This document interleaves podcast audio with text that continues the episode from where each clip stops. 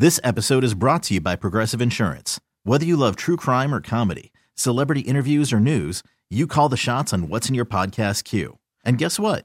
Now you can call them on your auto insurance too with the Name Your Price tool from Progressive. It works just the way it sounds. You tell Progressive how much you want to pay for car insurance, and they'll show you coverage options that fit your budget. Get your quote today at progressive.com to join the over 28 million drivers who trust Progressive. Progressive Casualty Insurance Company and Affiliates. Price and coverage match limited by state law. I'm Sandra, and I'm just the professional your small business was looking for. But you didn't hire me because you didn't use LinkedIn jobs. LinkedIn has professionals you can't find anywhere else, including those who aren't actively looking for a new job but might be open to the perfect role, like me. In a given month, over 70% of LinkedIn users don't visit other leading job sites. So if you're not looking on LinkedIn, you'll miss out on great candidates like Sandra. Start hiring professionals like a professional. Post your free job on LinkedIn.com slash recommend today. Clap, clap, clap, clap your hands and stomp your feet. You're listening. You're listening to the Clap Your Hands podcast, hosted by Eliot Shorr-Parks and Kyle Neubeck. Here they come.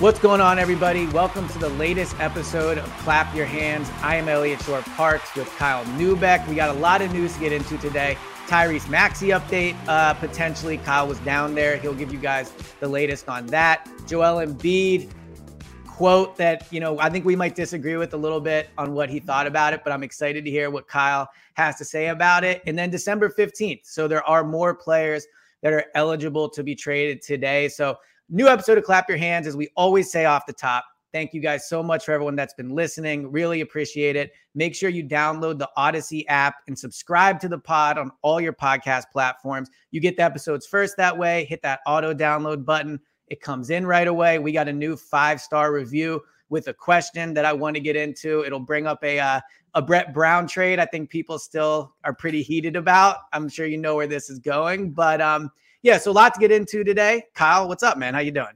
I didn't think I would hear Brett Brown's name on this podcast, so that was uh that was a shocker. Um yes. I'm doing well. I mean, this weather in Philly sucks right now. And no I was good. saying to uh James, our producer before the podcast, that I am just sick of uh cold weather in general. That Mhm. one day I need to get a job covering the Lakers so I can get the heck out Get of outta here. there. But uh I mean, I love this city and I love all the people here, but the weather in the wintertime is just Well, here's what I would say to that.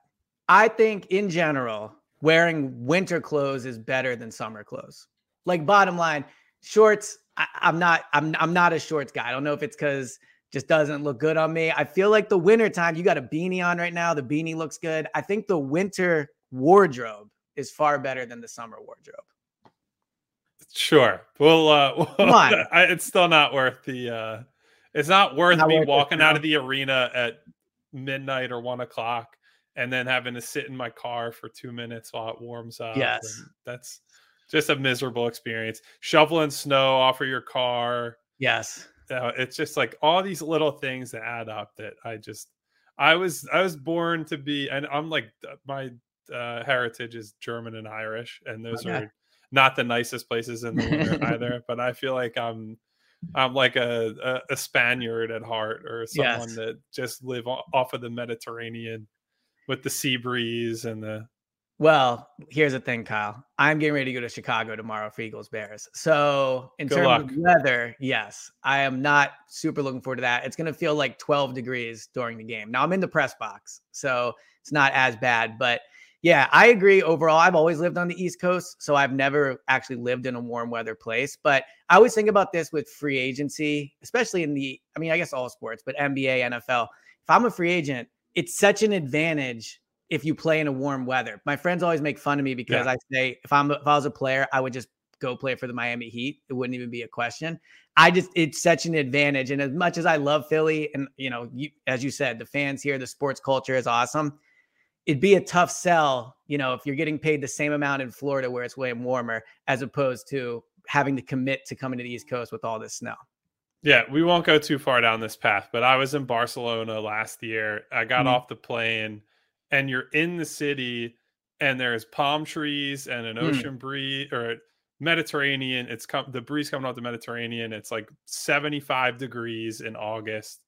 And I was just thinking to myself, man, all those times where I was like, why didn't this guy just stay at Liverpool or United or yes. wherever in England? And then you think about it, it's like, oh yeah, I definitely get why these guys went to Spain. yeah, just, uh, I, I, just I never get why people sign with the Packers, you know, or, or a team like that or the Minnesota Vikings. It They're just, built different than I am. Clearly. Yeah, yeah. I, I am not the toughest individual when it comes to weather, but lots to get into today. Um, I think originally I wrote the uh, rundown for today. I was not going to lead with this, but Kyle, you were down at practice today, and there was an update on Tyrese Maxey. I've only seen tweets about it, and it seems like it's not very good. But uh, what's the latest on Tyrese, and what's your kind of takeaway on what Doc had to say today? So it seems like Tyrese has not made the progress maybe we were expecting a week or two ago. I actually mm-hmm. there's a, I put together a timeline of events. So November 19th is when we found out uh, that Tyrese was going to miss time. At the time, this, the team said reevaluated in two weeks. The behind the scenes reporting said, you know, three to four weeks because mm-hmm. small fracture in his foot. So I actually thought that was optimistic, at least based on my experience with foot injuries at the time. But yeah, yeah you take people at their word. Uh, December 7th, we were told by Doc Rivers that Tyrese had started shooting and was in the gym as of December 5th. He's doing a bit of running, but not really sprinting and not running in a way that's like I'm playing basketball, just kind of yeah. getting up and down and moving around. Running uh, earlier than you run probably more yeah. a, a, regular in a pickup game yeah yeah. at this point of my life. Yeah. So december 13th which we're recording this on the 15th december 13th doc said before the kings game he was hoping to get tyrese in a practice end of this week but that felt optimistic to him at the time he, that was not where he was trending and then today we show up and doc essentially says you know that he doesn't think he's anywhere close to ready that he's not able mm-hmm. to get out on the floor at practice. He's still only really able to do most of the things he had told us about on December 7th. So that's just running, but not necessarily sprinting. He said that Tyrese cannot do a lot of cutting or sudden movements or stopping, which those are all very important things yes. on a basketball court. Yeah. Um, so he said, obviously, as he always likes to say, he is not a doctor, but based on where he's at and what he's been able to do, he doesn't think he's going to be back ex- until maybe two weeks from now. Mm-hmm. Now, whether it keeps going longer than that or there's a nice surprise in the meantime, you don't know.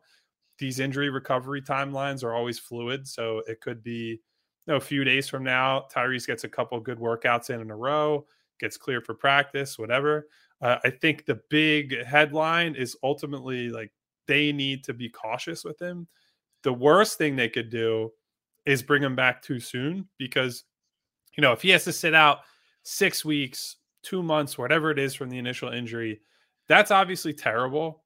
But if you bring him back too soon and then you cause another injury because of that, either you re aggravate the one that he already has, yeah, or because of how the lower body works, you're putting too much pressure on the other foot, and then your your chain of motion gets all out of sync. Like I'm not a kinesiologist or anything, but I right. know that once you start to favor something, that's a lot of times when there are more catastrophic injuries elsewhere.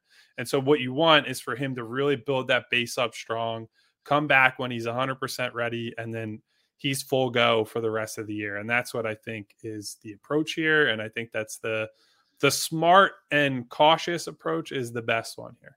Now, do you think this is a setback, or do you think the initial timeline was probably optimistic? Because I think the initial reaction to hearing this was, wow, he's going to be out what m- way longer than expected.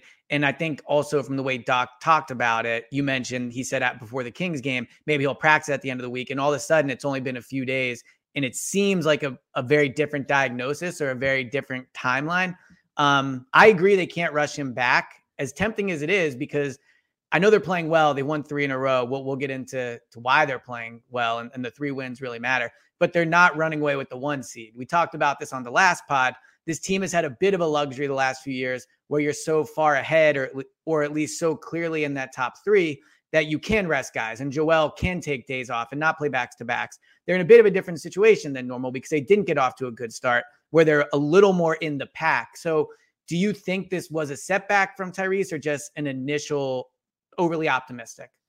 I don't I have not heard anything yet to suggest there was a setback. That's something that, you know, we might find that out over yeah. time if that happens. I think it might just be initial optimism was a little too strong because it's a broken foot. Like even yeah. if it's a small fracture in the foot, it's still a broken foot. And Doc has made this point several times over the last week. The problem with lower body injuries is that not only are you trying to have your body heal, you also can't get in any sort of real cardio. Like you might be able to swim some, but that's really it. And even that, like you're using your legs, and mm-hmm. that's a with a foot injury. I guess it's not that bad, but there are limited options to what you can do in order to get your base of conditioning there. So he's got to work on his lower strength on top of all the conditioning stuff he's got to do. So that's another consideration.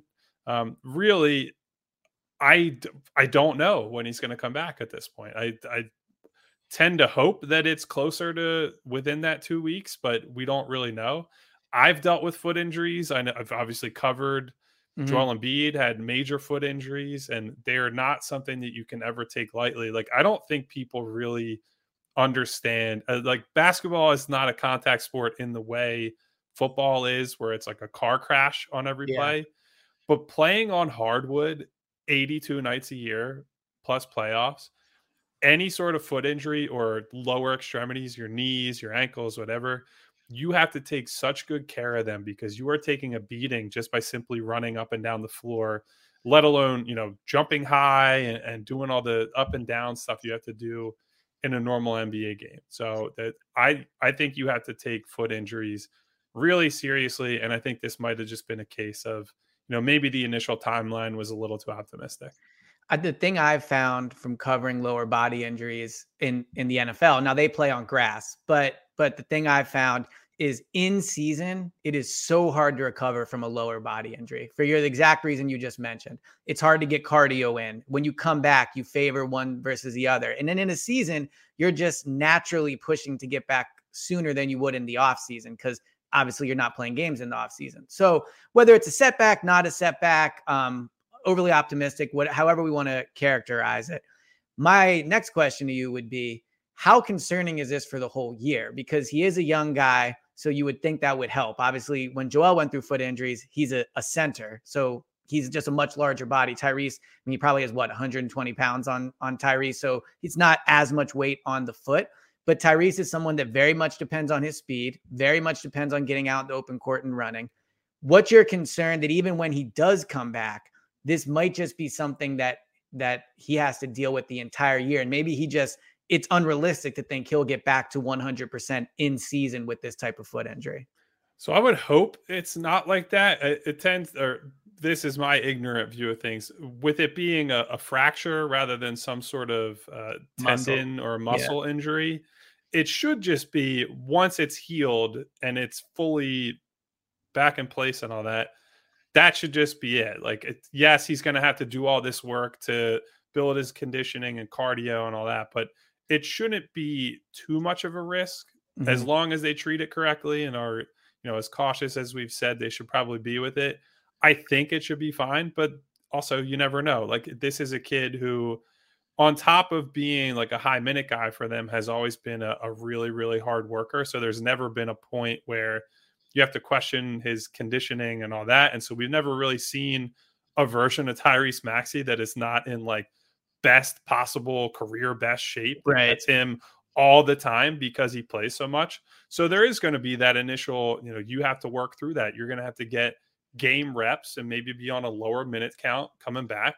Uh, to to your point though, there is the the good news is he's a smaller guard, and so it's not the same process as it is for you know 280 300 pound joel embiid who has to worry about uh, carrying all that weight around and the conditioning process is a little more complicated honestly the real concern i have looking forward is that james harden is mm-hmm. currently leading the nba in minutes per game now he hasn't played a ton of games because he was himself out for a month but that's almost reason for more concern right like yeah. he came back and immediately we're told he has a minutes restriction and he's playing like 40 minute games. Yeah, 38 minutes, I think it was versus Houston.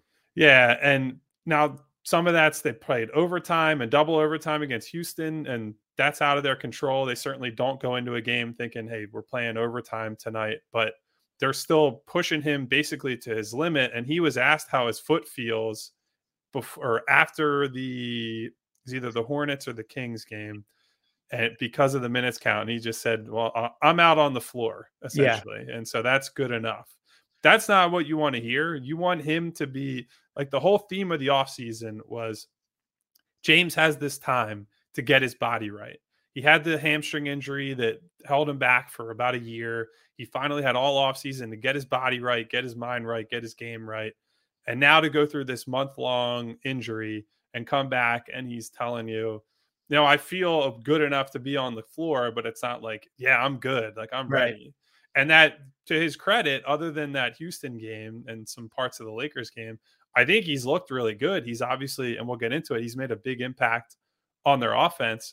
But the more you tax him in December to get these wins to pull out of that muck they're in, the the more you're taking away from the end of the year. Like this is not 26 year old, 27 year old James Harden who can just play, play, play, run, run, run all year. And so they have to find a balance of they need to trust those bench guys. They have to lean on Shake Milton and De'Anthony Melton and you know even guys who you don't necessarily want to play like Furkan Korkmaz, just so that you're not playing James 38, 40 minutes a night just to get a win in early December or mid December, I guess, at this point.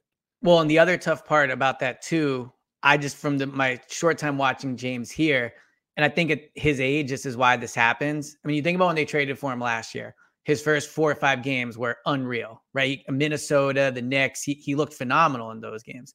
And then um, this year comes out, kills it at the beginning of the year. I think what you're seeing with him is because of his age and because of, to your point, how much he's playing, when he's able to play fresh, he still is a good player. And yes. his numbers look outstanding. I mean, you could argue when he's playing at his best, he might still be a top. I mean, 10 is strong, but I don't know, 15, wherever you want to put him. He's not the wash James Harden.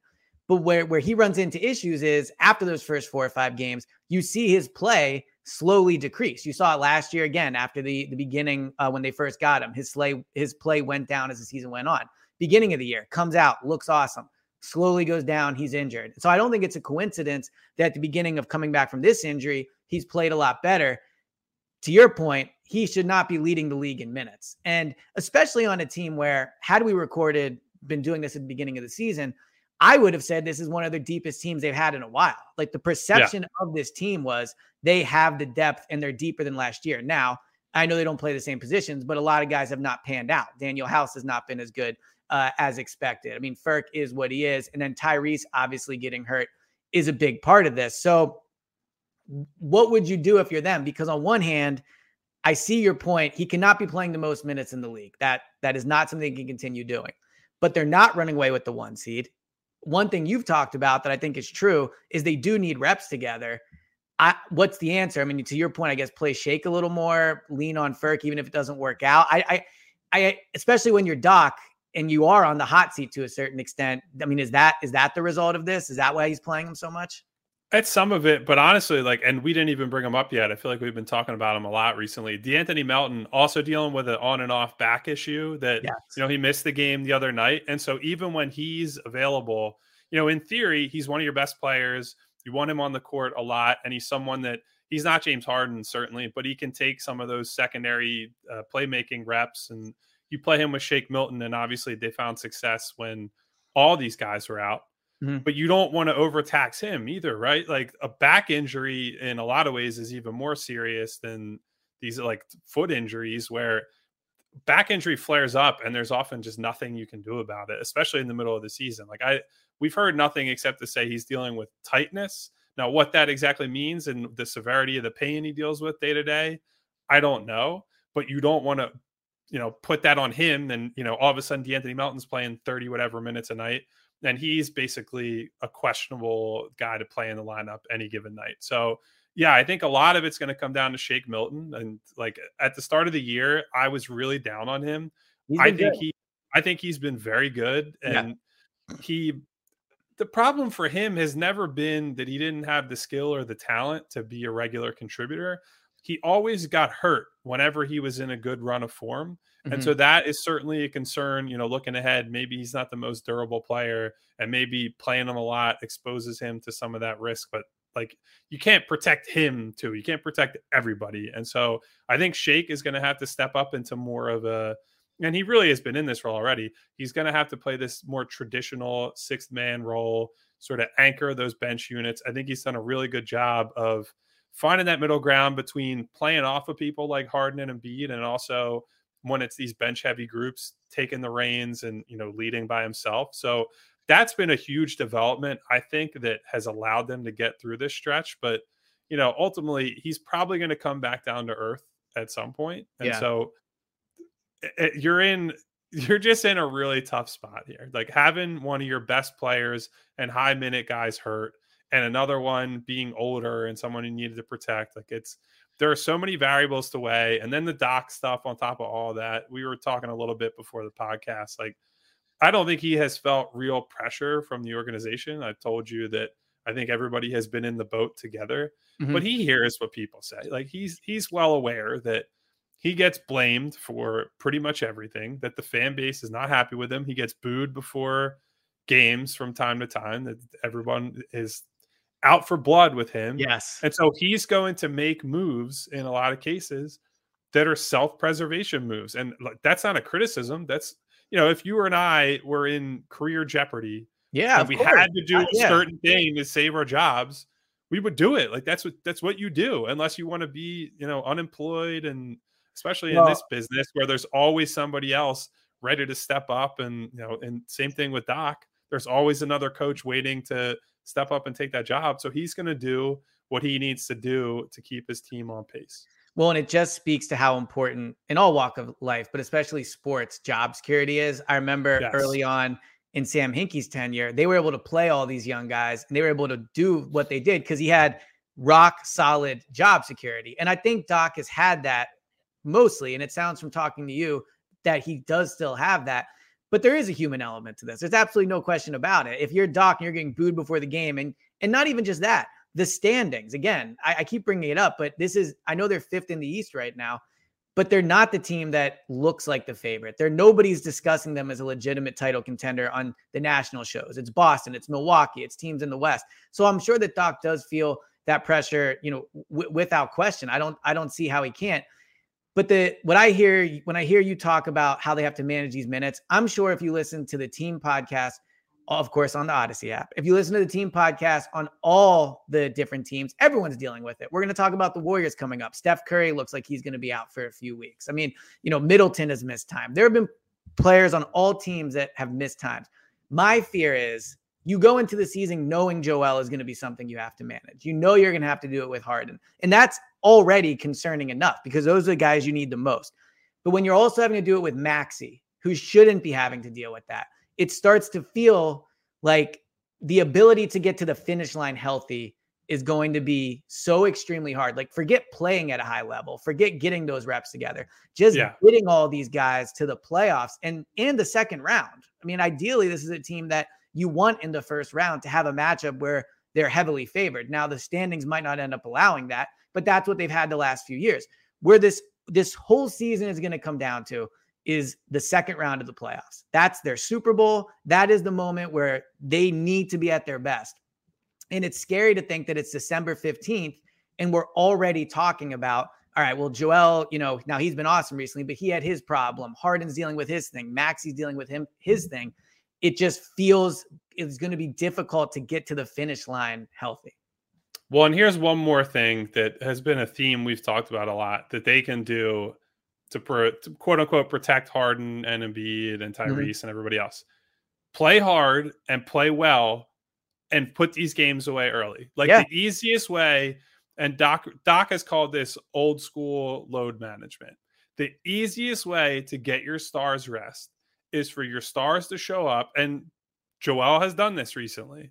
James has done this recently your stars show up, they kick the opponent's ass for the 1st mm-hmm. 24 mm-hmm. to 36 minutes.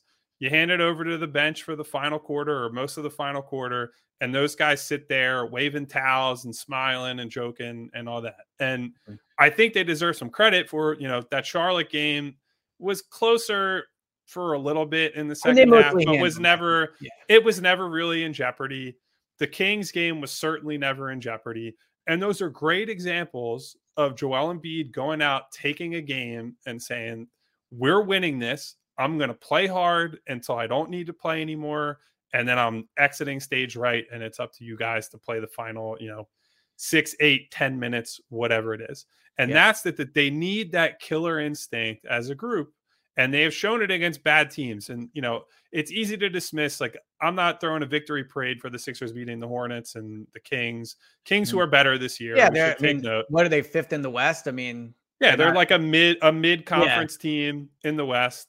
So I don't want to dismiss that as like a you're beating the Kings of old. But I also think we should say beating bad teams and beating up on bad teams or mediocre teams is what you have to do yeah. to be a contender. Like the games against contenders in the regular season in many cases are toss ups. It's who's healthy, who's had the better schedule, who's had this. When you have clear talent advantages against teams, you need to exploit those. And so I think the Sixers, at least recently, other than that Rockets game, have done a good job of that. They need to keep doing that. They're 3 and 0 to open this homestand. That's the sort of urgency that they have to play with because if they don't play with that, and they screw around and they end up in these games where having a like set aside the loss, the fact that they had to go to double overtime yeah. with the Rockets is bad. The fact that you know after most of that game against the Lakers, I thought was pretty good to not put that game away. And even though you kill them in overtime, have to play those five extra minutes, that extra wear and tear. You don't want that stuff. And so they have to put their foot down. They have to execute. They have to make sure know, whether it's fatigue, whether it's checking out a little bit, all that stuff has to be pushed to the side. And this team has to take care of business. Like it's really that simple to me. Yeah, and they have been. They're 3 and 0 on the home stand, As we mentioned before, seven straight at home, and then the Knicks and the Wizards. This is a real chance to get the season going. And it kind of feels like they are to an extent. Joel's been awesome. Harden has looked way better 21 points, 15 assists in the last game. So 3 and 0, getting off to that. But as is always the case with this team. It feels like there's always off the court drama. And we, I don't know if you would call this drama, but it's time to get into the Joel quote. So, uh, Jake Fisher, uh, first of all, I'm knowing Jake, very happy to see him doing the things he does. He does a phenomenal job. Uh, yes, Jake Fisher.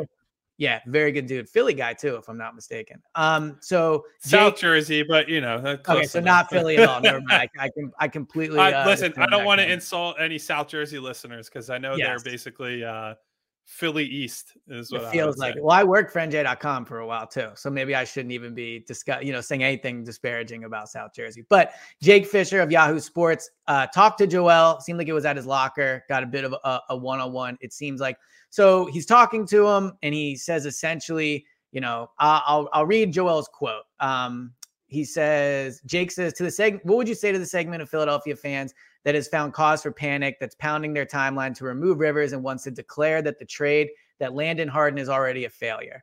And so Joel says, and I quote, I don't know, Embiid said, shrugging. Sixers fans, they want to trade me. Um, and then I guess he doubles down on it. Jake goes, You don't believe that. And he goes, I do believe that. They do want to trade me. Um, what is your takeaway from that? Because to me, so my initial read on it when I first saw it was this is Joel setting the stage to make it okay when he asks out.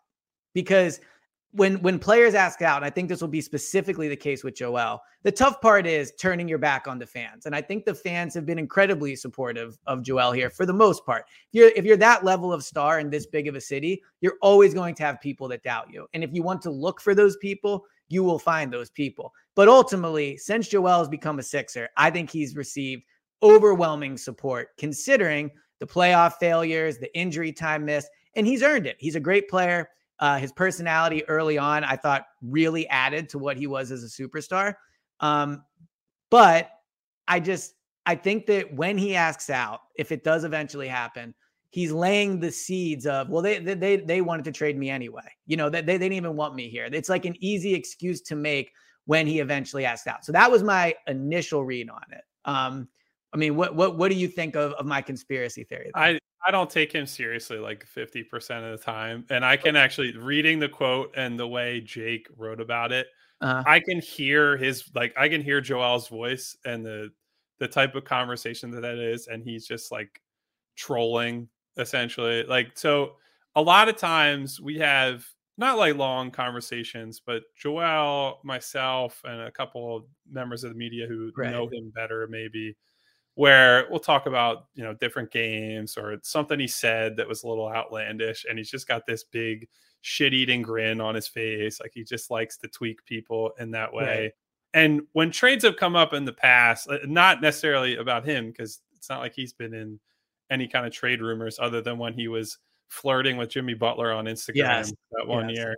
Um, he has always made snide comments like, well, listen, if somebody offer if the Warriors offered Steph Curry for me tomorrow, they could trade me. And it's like, number one, Joe, you know that the Warriors are not trading Steph Curry and you know, the Sixers are not trading you. So he like he loves to play up the drama some. He's just kind of a as the kids like to say, he's just a messy person in yes. that way. He likes to stir shit up and you know all that.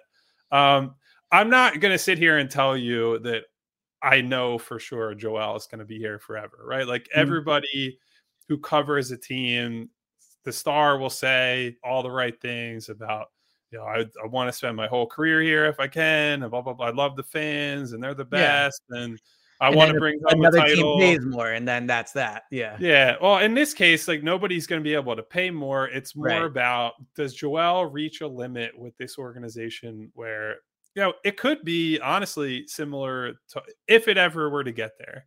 I think Harden is honestly a good blueprint for that, right? Like he gave an earnest effort with a bunch of different versions of the Rockets. Now, we can obviously criticize him for his failures in the playoffs and in big moments and so on and so forth. But you know, he played with Dwight Howard, really tough guy to deal with on multiple fronts at, at mm-hmm. the time he was there. Chris Paul, who there was a clashing of personalities there, despite the fact that they were really, really good together. Russell Westbrook, and then they downsized to play with Robert Covington at center. And they went through all these versions of the team. And James, as Daryl was on the way out, is like, you know, I'm good here. I don't. I, I've I've tried everything I can. It's time to try to win somewhere else. And you know, the way he went about it, maybe not the best, but I, I think ultimately it was believable. Like that's someone who gave a yeah, ton. He didn't. He just, didn't jump at the first sign of trouble in Houston. Right. Like, and he had a lot of say in what they did and how the roster shifted and all that. Probably to much more of an extent than Joel has for most of his tenure in Philly. But I think the important thing is, you know, he tried to see it through. He saw a bunch of different versions of the team. None of them worked. And he ultimately said, you know, maybe I can make this work somewhere else. Maybe I can explore different mm-hmm. opportunities. And I think it, if Joel is going to leave, it'll be because of that. I don't think he's like a, on a whim, wakes up one day and like, screw this place. I don't like these people. They want to trade me, whatever. I think it's going to be I've tried everything I can. And if he cares about his legacy and cares about trying to win a title or whatever, that that's the most important to him. And he has said that a lot over the last couple years. Like the MVP races and all this other stuff is great, but winning is ultimately what matters. Then maybe he gets there. But you know, right now, I don't I don't think that comment specifically is about that. I think that's just Joel kind of messing so, with people as he always does. I'm Sandra, and I'm just the professional your small business was looking for. But you didn't hire me because you didn't use LinkedIn jobs. LinkedIn has professionals you can't find anywhere else, including those who aren't actively looking for a new job but might be open to the perfect role, like me. In a given month, over 70% of LinkedIn users don't visit other leading job sites. So if you're not looking on LinkedIn, you'll miss out on great candidates like Sandra. Start hiring professionals like a professional. Post your free job on LinkedIn.com slash recommend today. This episode is brought to you by Progressive Insurance. Whether you love true crime or comedy, celebrity interviews or news, you call the shots on what's in your podcast queue. And guess what? Now you can call them on your auto insurance too with the Name Your Price tool from Progressive. It works just the way it sounds. You tell Progressive how much you want to pay for car insurance, and they'll show you coverage options that fit your budget. Get your quote today at progressive.com to join the over 28 million drivers who trust Progressive. Progressive Casualty Insurance Company and Affiliates. Price and coverage match limited by state law. Audacy is giving you a chance to win a trip to London to see Taylor Swift at the Eras Tour. It's Tay in the UK. Hey, it's Taylor. Just download the free Audacy app, log in and listen to a participating station for a minimum of 60 minutes to get your daily entry. And you could win a chance to fly off to London with three friends and see Taylor. I can't wait to see you at the Eras Tour in London. For more, go to audacy.com slash Taylor. Tay in the UK. It's on the Audacy app. Thanks to Republic Records. This is a national contest. So my issues with it are one, not to be the whole Philly's reputation outside the city, blah blah whatever. But I do think it's a little unfair of him to in a quote that he knows is going to get picked up. He knows when he says that. I've been I've not been Joel, around Joel nearly as much as you have. But the times I have been, he's clearly a very smart guy when you're around him. He's he's a very intelligent guy. He's very immediate. He's a little too smart, honestly. Like yeah, too smart for his own good. that, that's my thing where he knows how this is going to get picked up. He knows when he says it. Even the fact that Jake writes, he's smiling when he says it. He's well aware that this is what is the main part of the article that's going to get picked up and he knows the perception of Philly fans, right? So I'm, I'm a little annoyed that he would do the whole, well, you know, Philly fans, they want me traded because I think it's unfair to all the Sixers fans that have stuck by him through a lot of stuff. Again, the injury stuff, the second round exits, which are not all his fault. But the bottom line is if you've been a Sixers fan during Joel's time here, there's been more disappointment than exciting times. There's been awesome Joel games. There's the game winner against the Raptors, you know, all star games, almost MVPs, tons of good stuff. Bottom line is, if you're a fan of the Celtics with Tatum, you've been to the finals. If you're a fan of even the Hawks, you have a better run in the playoffs than you have with Joel. So sometimes I think early on in his career, he could get away with this stuff the funny tweets, the trolling, playing into different things. Now, I think he's reached a point where he's not in his third or fourth year. And I love his personality to an extent with that stuff. But I do think he gets a little annoying when you're not winning. You're not meeting the expectations that the city has for you. Fair or not, because it's not all his fault that they lose. But bottom line is he's had bad playoff performances too. And then he does this whole thing like, well, they definitely want to trade me.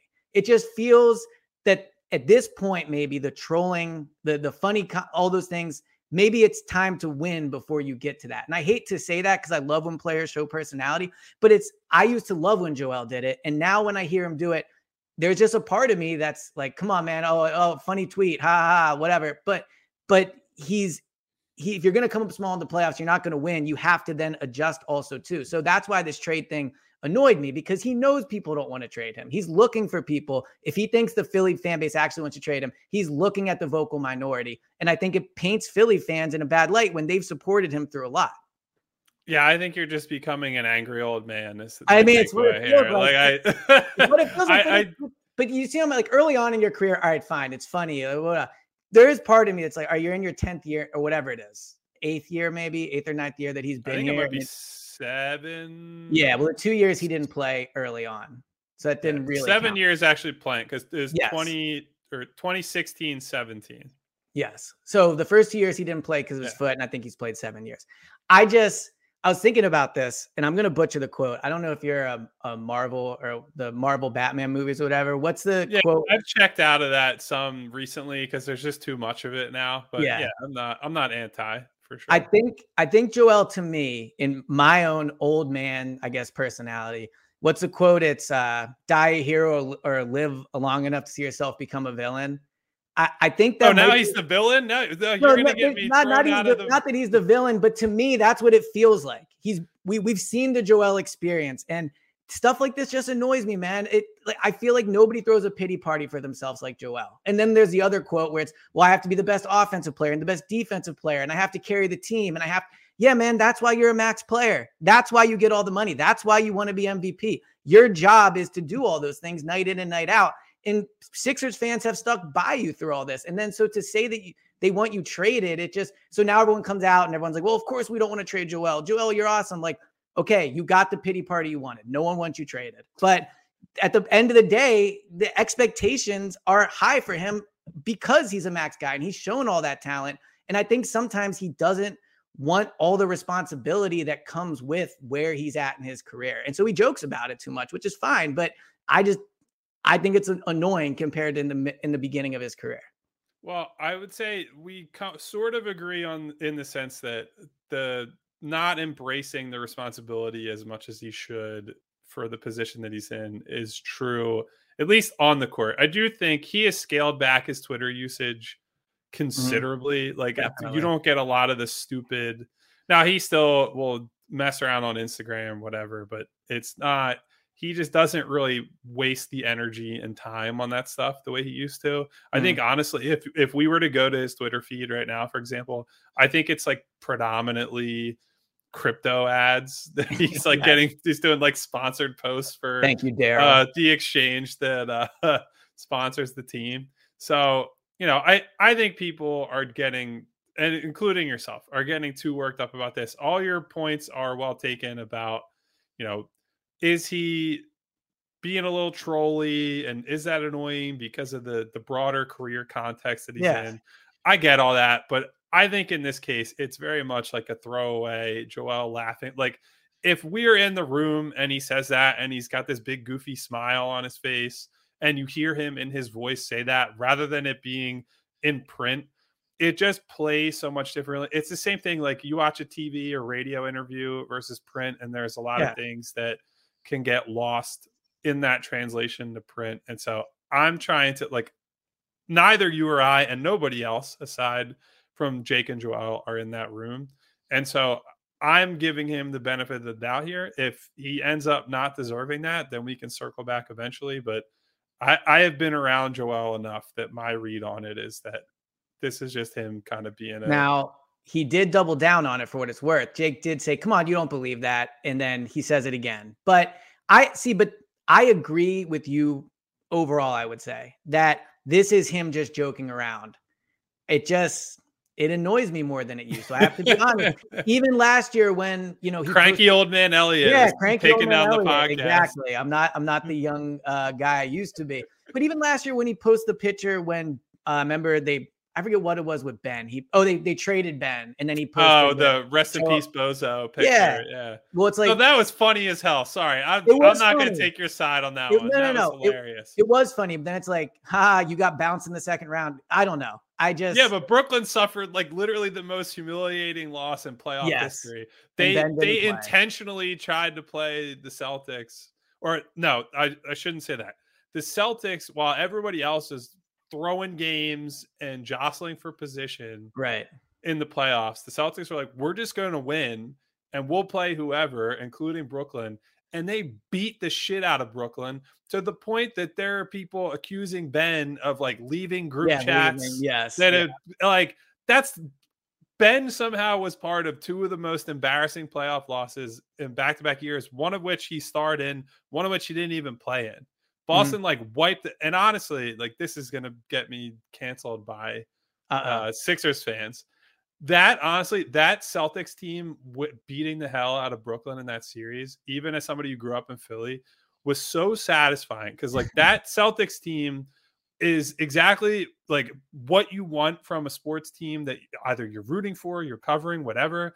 They dealt with all this drama during the start of the season. They looked dead in the water. And instead of firing people, instead of trading people, instead of complaining, they have the best second half in the league because those guys buckled down and bought into an identity. They didn't run from an opponent in seeding. And mm-hmm. then they went out there and Brooklyn, who Kyrie Irving missed half the year because he didn't get vaccinated and, and was on a fucking spirit quest or whatever. they got their asses beat because they didn't build the reps and care about regular season basketball and like yeah. becoming a team. And so a, a, team that cared about being a team and getting better beat them. And so that was great for me. And all that yeah. was great. And that's but that's why that's also why I'm so hard on the Sixers when they're screwing around and they're treating games as if they're entitled to just be but don't you think comes they have all this Joel? Talent. But that that's my sure. Thing. Some of it is. I think some Joel's attitude you know, even again, like, oh, ah, you got Ben, good tweet. Well, guess what? You still, you still didn't advance any further. We spent all of the they last- did though. Brooklyn lost in round one. No, no, no, no. About? I'm saying, I'm saying when Ben was here, and I felt this at the time. Ben to me was the problem. He was a guard that couldn't shoot. It messed. Whatever. We we've been down that alley, but Ben got traded, and you still got bounced in the second round. So there's been one person that's been here throughout the whole thing, and it's Joel. And one thing that a constant theme that comes up in our pods that we've done is, you know, they don't take games seriously often or, you know, and whatever. But to me, this comes from Joel's attitude of not that he doesn't take things serious, because clearly to get where he's at, he has to work really hard. He's overcome a ton of injuries. So he clearly is a very hard worker. I just think all this talk in the offseason of, well, you'll bring in PJ and all of a sudden they'll be a tougher team. No, they're not going to be a different team until Joel is different. And that's been my frustration with him over the last, you know, year and a half, two years is it just feels that they are, you are your best player and the best player in the team has been frustrating. That's, and that's fine. All I'm saying is this small quote and quote and response in a, story by Jake, who I love, is not going to cause me to be like, well, they're doomed to fail. Like uh, I, I will judge the basketball product and the rest yes. of it as the more important thing. And we can revisit comments like this if he ever gets to the point where he's like, yeah, I, I need to get the hell out of here. Well, the thing too is there will be that point. Realistically, you don't always play with the same team. The chances are so slim. So it will come, but it's just a, a matter of when. Um, all right, I'll get off of my old man soapbox for a second and stop. And again, I love the content. I do. It just, man, there's just something. Maybe it's because I had so much hope for him. I don't know, but there's something about Joel that when he does this, just it frustrates me. I, I don't know why, but okay. So, all right, Grandpa, let's. I know, on. I know, I know. It is funny. I don't know if you ever noticed this, but when I first started covering the Eagles like 10 years ago, I was, so I'm 35 now. So I was like, you know, 25, 24, whatever. I was one of the youngest people. And now I look around and I still think of myself as one of the youngest, but I'm not. Like there's a bunch of younger people. So maybe I am the old man now. I guess that's just the, the role that that happens to us all. That's you know it does, unfortunately. Um, okay. So we'll move on from that. Um, some trade stuff. So December 15th uh, is today, which means there's a bunch of new players that could be traded. I want to ask the five star review question first. And then I went through and I found nine players that might help them, might not. To be honest, the list is not that exciting, but nine potential trades we could at least go through and you can tell me if you think it's crazy or a good move. Um, the five star review, and again, if you leave a five star review with a comment, I will make sure to ask Kyle the question. Uh, we two for two so far. So everyone that's asked them has had their question asked. Um, this one comes from uh, Mike Mark 15. In your guys' opinion, does trading the rights to David Roddy for De'Anthony Melton this year make up for the mistake of trading Mikal Bridges for Zhaire Smith?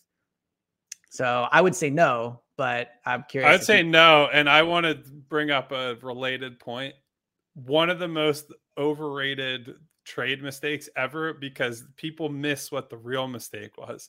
They could have just drafted Shai Gilgeous-Alexander. Oh, That's oh, yeah. a way, way, way yeah. bigger miss than not just keeping Mikal Bridges. Like Mikal Bridges, nice player, good piece on a really good team that went to the finals, but is like a role player. Shai Gilgeous-Alexander is like a capital S star who might be one of the best guards in the league for like the next you don't gotta tell me, man. years. You know how I, I, was a big Shai. like so I talked to I was I ended up coming down off my position heading into that draft that year because um, they they were still dealing with the Markelle Fultz stuff that was hanging over them. Ben was obviously a weird player to to work around as it was, and so drafting a guard whose shot you were not rock solid confident mm-hmm. in was you know that would have been really tough. But I remember talking to you know scouts that I trust and you know people who really covered college basketball day to day, and then watching Kentucky games myself. They had, you know, guys like Kevin Knox and and what have you, who were more highly regarded, and you watch them play, and it was so clear that like this is the dude on this team, and it's insane that he his stock is so much lower than this other guy and a bunch of the other guys across the landscape. And he is just, he's always had this like level of different or special in him. Like his footwork is so unorthodox yeah. and allows him to be, you know, not an elite level athlete in terms of explosiveness or like vertical explosiveness, but he's so shifty and so good and so smart. And like that was the that's the big mistake. If anything, if you want to play the hindsight game, that's the one. Like people always love to with Hinkie, it's like, well, why didn't he draft Giannis or whatever? They're like, that is Right, that's the guy. So you don't yeah. say, "Well, why that's did a little more understandable, though." I mean, right? Giannis, why yeah. why did you trade Mikal Bridges for Zhaire Smith. It's no, why didn't you dra- just draft SGA and then you don't have to worry about most of this other stuff? You probably don't trade Ben for James Harden. You trade Ben for like a wing or Mhm. somebody that's uh, filling out the team in between those guys. Now, obviously, we're getting Yeah. four and five steps removed from that, but Well, Um, Kyle, as you that's where we're know, at. I would trade Joel for Shai Gilgeous-Alexander. So you don't have to. We're not going down that. You don't road. have to. You don't have to preach to me about how good uh, Shai is. I'm well aware. I think he is a star. I think he is everything you want in a uh, in a young player. But the Zhaire Smith uh, thing from afar, and we definitely don't have to get into it now. That to me, of all the weird things that have happened with the Sixers, feels like the weirdest. I feel like he just fell off the p- face of the planet. That, you know, I was able to follow it for a while, and then next thing I know, he's just not on the team anymore. So that, yeah, I don't think it makes up for it. But you're right that missing missing out on Shai uh, definitely hurt this team. Okay, December fifteenth, trade candidates. I went through the trusty uh, trade machine and I put some trades together that work on the machine. The NBA trade rules are so complicated. I spent about 15 minutes today figuring out if uh, I'm going to mispronounce his name, of course, but Bohan uh, Bogdanovich from the Pistons could be traded or not. Some said he, one website said he could not be traded because he signed an extension after training camp. Some there's a ton of articles saying he can. So if I he just signed an extension. I believe he can't be traded for. I want to. It's either six months or a year. I don't. Yeah. I'm remembering. I'm misremembering it now, but I I doubt he can be traded now. He's not on the. uh Well, I believe you, and I will not go through that trade, but I'll just let you know there are tons of articles out there saying he can be traded. So there needs to be some consensus given um, here. But so I went through, and for those that don't know, December 15th is a deadline where, or not a deadline, the first day where players that were not eligible to be traded can be traded. There are a few Sixers who are eligible to be traded now. Uh, Harden, PJ Tucker, uh, House, and Montrez are are eligible to be traded. Um, don't think they're going to trade Harden. I don't think they would trade PJ. It's an interesting discussion on whether they would. I think it'd be smart to do if you could do it for somebody. But the tough thing about the Sixers trade situation is they just don't have a lot of movable pieces. Tobias makes 37 million, which is really hard to match up for an equal type of talent. Tucker makes 10, but he's old and not playing well. Melton makes eight, Thybulle makes four, and Furk makes five. Outside of that, it's a bunch of guys that make around $2 million. So there's not a ton of options, but I will, it, I'm sure you're excited for this. I will go through and give you the trades that, uh, excited to say up. no to every single one of them. Yes, exactly. so if it were living in a world where Bohan uh Bohan can't be traded, I did come up with um him Pete for PJ Tucker, Furk, and Montrez. I mean, obviously Bohan would give you a ton of shooting. He's on a $19 million deal for three years. The Pistons aren't winning anything. It seems like he's going to be traded um if he's allowed. But PJ Furkan, Montrez, you doing it? I mean, I would do it just because I like Bogdanovich. I don't love his contract. Like, I don't love that he's on an extension now. Yeah. I don't want that money. Like, here's the thing I don't want long term money tied up in almost anybody right now if I'm the Sixers, and that includes Tucker. Like, if mm-hmm. you're moving PJ, a win now type guy, like extreme win now guy, because he's as old as he is. I don't necessarily want to have somebody coming back that's got. I, I would rather get an expiring contract contributor, Yeah. and then you head into this summer and you say, "All right, if we can move Tobias and lose money there, or if you just trade them into salary space, you can get really creative with the sort of stuff you can do in free agency. If not, then you're really in the same position you're in now, where you're not really." Functionally any different as a contender. Like I don't think Bogdanovich changes who they are or what they can do as a team. I think maybe he's a he's a better offensive player, probably a worse defensive player for the purposes they need him for. Mhm. He's got he was at one point like a pretty credible defender of bigger wings, but I don't think he's that guy anymore. He's like okay. So you're still in a spot where I'm I don't really trust them against uh I don't trust any of their top options in that example to defend, you know, the Giannis's, the Jason Right. Tatum's, the so that part is still a problem. And look, I ultimately think that PJ is probably going to be fine as long as Harden is in the lineup. He's going to get wide open threes in a way that he was not. Yeah, and he has Um, been playing. He has been playing better since Harden got back. He had the Yeah, like he's he's made some shots. He looks okay. He's still doing the the PJ Tucker stuff that he's always Yeah. done. So, So I- I, still tend to lean toward you know keep things as they are. I don't think it'd be a bad trade because like Trez is a wash. Furkan doing pretty much nothing. Like he he'll give you a good shooting night every once in a while, but uh, isn't doing much. Is basically just a contract, and then PJ is as we just discussed. So Yeah. it, it's not a terrible one, but I, I wouldn't be jazzed up about it. Is what I would say. Well, good news. He's the best player on the list, so it should get more fun from here. Oh, boy. all right, Buddy Hield always seems to be tied to the Sixers. Automatically, no, I'm out. Automatically, no. You wouldn't do Tucker Furkan Thybulle straight up. He's I think I think he's an on nine threes. apocalyptic. He's an apocalyptically bad defender. I I think I do not is- care, buddy. He can shoot 38% on and uh, well to piggyback off what you said. I agree that look, defense matters. I'm not going to, you know, I'm not a complete idiot when it comes to that, but I do wonder if they're just going to have to focus on offense because they don't have enough good defenders anyway. You know, well, that I- is true, and that's why I would consider something like a Bogdanovich type deal. But Buddy Hield is so bad that he changes everything. Everything, And if you have, like, for example, if you play minutes where you have Harden, Buddy Hield, and Tyrese on the floor at the same time, you are going to just get absolutely destroyed. It's Yeah. just, it's a lot of off-ball issues, guys dying on screens switches where the other team just sets one screen and they have a favorable matchup and they go right at that guy. And then Joel is in a position where he's coming up higher. He's having to, you know, do things that they don't want him to do. You want him back toward the rim so he can protect the rim and rebound on top of that. And if you're drawing him out because you're getting beat on the perimeter basically every other play, right. you're going to end up giving up a lot of offensive rebounds. Buddy Hield is also not especially athletic. Like he's athletic in the sense that He's young. he can get open and run young around screens. Yeah. he was he wasn't young when he came in the league. Yeah, but yeah. he- I think he's he- been a few years now. Like He'll seven, run a lot and like come off of screens and he'll do that kind of stuff. Like he's not out of shape or anything, but in terms of making recoveries on defense and making reads and playing uh playoff level basketball, I'm very skeptical. And like so my belief is not that you need to have perfect defenders at every position, right? The problem is that they already have enough issues with the core guys, mostly the backcourt, that you don't want to add another one-way player into like a big time role. And if I'm remembering correctly, Buddy's still under contract. What? Yeah, I think he has a few more years. Yeah, and I don't Yeah. want any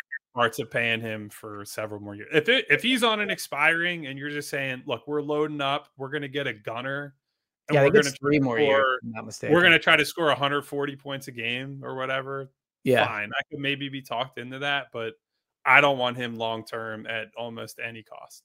All right. So here's what we'll do. I'll say the name, and you tell me if you want to hear the trade or if you just have zero interest, whatever. Sure. Jay Crowder from the Suns. Yeah, that I would entertain. He's a like a guy who's actually been in some playoff wars. Would you trade PJ for him?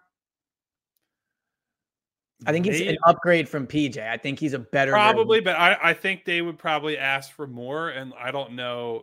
It depends on what it is. Like they don't have a lot of draft capital right now. If it was like Mm. PJ and a pick, I'd probably do it. Now I think the shooting downgrade. I, he's not the the corner shooter from my memory that PJ is. Um, he has had some good shooting moments during playoff runs, so he's certainly a guy who can get hot, um, and he's a a credible defender on switches and all that. So uh, I'm not anti. Um, I but I don't I don't think it's worth paying a premium to get him. Is what I would say. All right. Patty Mills, backup guard, gives him more ball handling, uh, decent three point shooter. Any interest? Who are you giving up for him? I He's had, making like what six million or something yeah, like some- that. so I had House and uh, Montrez. Oh, I mean, the Brooklyn would probably not do that, but I would do that because, well, I think I like House more than a lot of people just because he's a guy who's at least playable in the playoffs. Right. He's going mean, to Patty be Mills like, only playing 12 minutes a game for what it's worth. It's not Yeah. like they're they're not using him a ton. yeah, and he is like the quintessential can't defend anybody. Like he's just horrendous yeah. on that front. But it, there are worse guys to get than an instant offense guy who could maybe swing a game in the playoffs. All right. So the next one, a person Sixers fans are very aware of, Andre Drummond, the Bulls upgraded backup center, obviously seven seven and a half rebounds in 14 minutes this year. So still doing what uh what Drummond does. And it's a tough thing is finding out, figuring out who they could trade where it's of good value. I mean, Thybulle, maybe the Bulls talk themselves into the upside a little bit. Young, and I'll tell you, Marc Eversley, who's in Chicago's front office, was like a big pound the table guy for Thybulle. So well, they've had they've been connected to him before. So that would not be. uh Would you do Drummond? Would you, would you, trade Drummond for him? I just would, I'm would not giving up to get Drummond. I'm not giving up resources for a backup center. I would say, like, a, regardless of who it is, I would rather just like Joel's going to play 38 minutes, maybe 40 a night in the playoffs. And that's, that's really what you're like they their options the the net rating for Paul Reed is ugly right now and Montrezl has not been very good, but I tend to think we're going to see a lot more small ball in the playoffs anyway, which is another reason I'd be reluctant to trade PJ like as much as he has been bad shooting the ball, especially during James's absence. Yeah. He's somebody who can unlock a lot of things if you play small ball in the playoffs and he's he's big enough that he can hold guys up, but he can still space the floor and do all that. And teams, at least for now, are treating him as a credible shooting threat. It almost doesn't matter if he's missing those shots as long as he's being defended, because whether it's Tyrese or James or whoever it is, they'll have the middle of the floor to attack. And so that stuff's really important. Like I I think I don't know if they'll actually do this, but I think they should be playing almost no backup center minutes hmm. depending mm. on the matchup in the playoffs. Yeah, I mean the other part of that is now if Joel goes down, you're screwed no matter what. So it's not right. like having a backup, a better backup center helps you there. I just know that the backup center has been a huge issue for them. Um, Bruce Brown of the Nuggets. I think he's exactly what this team needs. Athletic, can shoot, kind of a three and D hustle guy. I don't know if the Nuggets would trade him. That's the tough part. But uh any Yeah, that's the problem. Like I I think he's a really good versatile yeah. player that a lot of teams would want. Like him and um who a guy who hasn't played this year, but another guy sort of in the same mold as Gary Payton the second, mm-hmm. Portland. Portland signed, I believe, with the mid level, um, but hasn't played yet this year. Two similar guys that I would, I think, would fit well. Now, whether they shoot well enough is uh, another he's on, story. But he's on 39% this year on three threes. So he's right. shot it. Well. But I don't know how much I believe that. Like he historically yeah, has been that's been the big concern with him is he does pretty much everything else at least decently well, mm-hmm. but teams are going to leave him open. Now, if he makes open shots, then he's way over overperforming his contract. So he's only making like six million dollars. Um, yeah. All right, so the last two I'll say going in are are a bit of a bit of, for the bit, I guess I should say. My boy Noah Vonleh eligible to be traded oh. No. They need to upgrade a backup center. He can step in for Joel. Noel for Montrezl. You pulling it? Just for me, I would hope you would do it. Just just to, I mean, just for my mentions on that day. I think that would. Be I mean, for you maybe, but in general, no. Uh, like no. I said, the backup center thing is not really. A... Yeah, and I guess you don't want to put more pressure on Joel too. So just move on from oh that. But um, the last one, I think this would be the most unpopular trade in the history of the Sixers. I would Almost want to see it just for the reaction. Are you ready for this one? I'm just preparing for it. Okay, ready? Austin Rivers for Paul Reed. Oh, that would go down. That, you're right. That would. Could like, you imagine?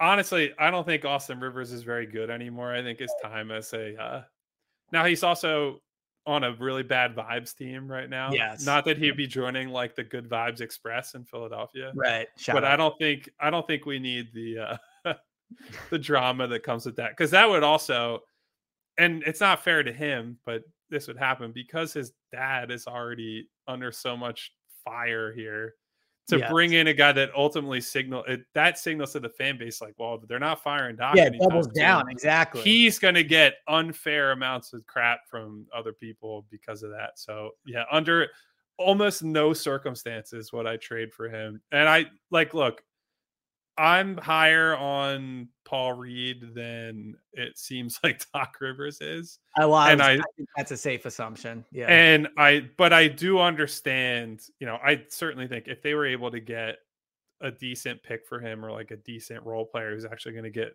nightly minutes, I would still probably do it because if you're not going to use him, and honestly, he's like a flip of the coin night to night, whether he's going to be good or not. It's not the craziest thing in the world to sell the upside to somebody else and say, hey, you just give him a thousand minutes that he can play and develop, and we have to go out and win now. Like we haven't talked about Isaiah Joe shooting, you know, high forties from three this year, which I know everybody's going nuts about. I, I think it's worth noting he's still barely playing in Oklahoma City where they're not really trying to win games. yeah. And his sample size on that is what, like 73s or something like that. So I, I mean, credit to him. He's looked good in some limited runs and he had a big moment uh, early in his tenure there. But uh, I tend to think you learn a lot more about guys when they're in situations where they're actually expected to produce and help win games than when it's like, yeah, this is a free for all, and Yes. you just we're Well, going to give Michael- him minutes just because we have nothing else to do. It's the Michael Carter Williams thing. I mean, when he was here, you know, that rookie year, he was able to be awesome because nothing mattered and he could do whatever. Yeah. Not that he ever ended up playing in meaningful games, really, but ultimately he proved to be someone that can just put up numbers on a bad team. But no, I mean, Doc trading for his son and trading out the player that Sixers Twitter seems to very Just much love. absolutely love. yeah, just the content alone, pe- people would explode. But all right, so I think we're all in agreement. December 15th, probably not going to bring any significant help to the Sixers. Um, before we wrap this up, they do have a game on Friday against the Warriors. And then we'll probably talk before Monday, but then obviously Monday. Um, just anything you're looking for those two games. No Steph on Friday, and then the Raptors a playoff uh playoff rematch. Just anything you're looking for in those two games. Yeah, I'm I'm actually like genuinely kind of depressed that Steph is not going to play. Yeah, it sucks you won't be able to see him play in person. Like, yeah, let al- set aside the competitiveness of the game. It's more about the in-person Steph Curry experience is up there with any Mhm. experience in the league. Might be number one, honestly, because even the warm up that he puts on is just something Yeah. that fans come in and watch just to see this guy go through a shooting routine. So, and Matisse Thybulle, who I've killed a lot of this year for you know his transgressions, he's had some of his best games defending Steph. Like he had a national TV uh, breakout game last year against Steph that was awesome. So that kind of you know the the significance of that game fades a little bit. But the Raptors are always interesting. They're a uh, small ball team that they love to throw, just lots of athletes and bodies at you throughout the game. They rotate guys in and out. Siakam, I think, has taken another step forward. Scottie Barnes, obviously interesting player, so that'll be a fun one. Yeah, and two winnable games now with Steph out. As much as Yes. it sucks not to be able to watch him, Got to get them. You have to uh, again, fans- yeah, as we talked about earlier. You have to get these because now it's it's the Stephless Warriors and a Raptors team that you are quite frankly better than. So go out Yeah. and win those two. Move to five and zero. See where the rest of the homestand goes. five and one in the clap your hands era. So we started off with a bad loss, but they they potentially rebound. But all right, this has been another fun one. Um, if you're still listening, really appreciate it. And again, appreciate everyone that's listened so far. Leave a five star review. I'll make sure Kyle gets asked the question. Hit that auto download button on your podcast app if you're listening, and make sure you download the Audacy app. You get all the episodes first on there. So should be an exciting weekend of Sixers basketball. Hopefully, we'll try to find time to get one before then. But if not, talk to you guys soon. Kyle, it's been another fun one. See you guys.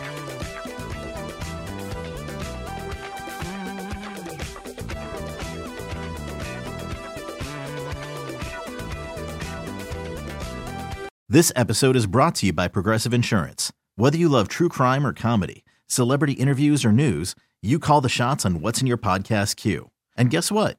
Now you can call them on your auto insurance too with the Name Your Price tool from Progressive. It works just the way it sounds.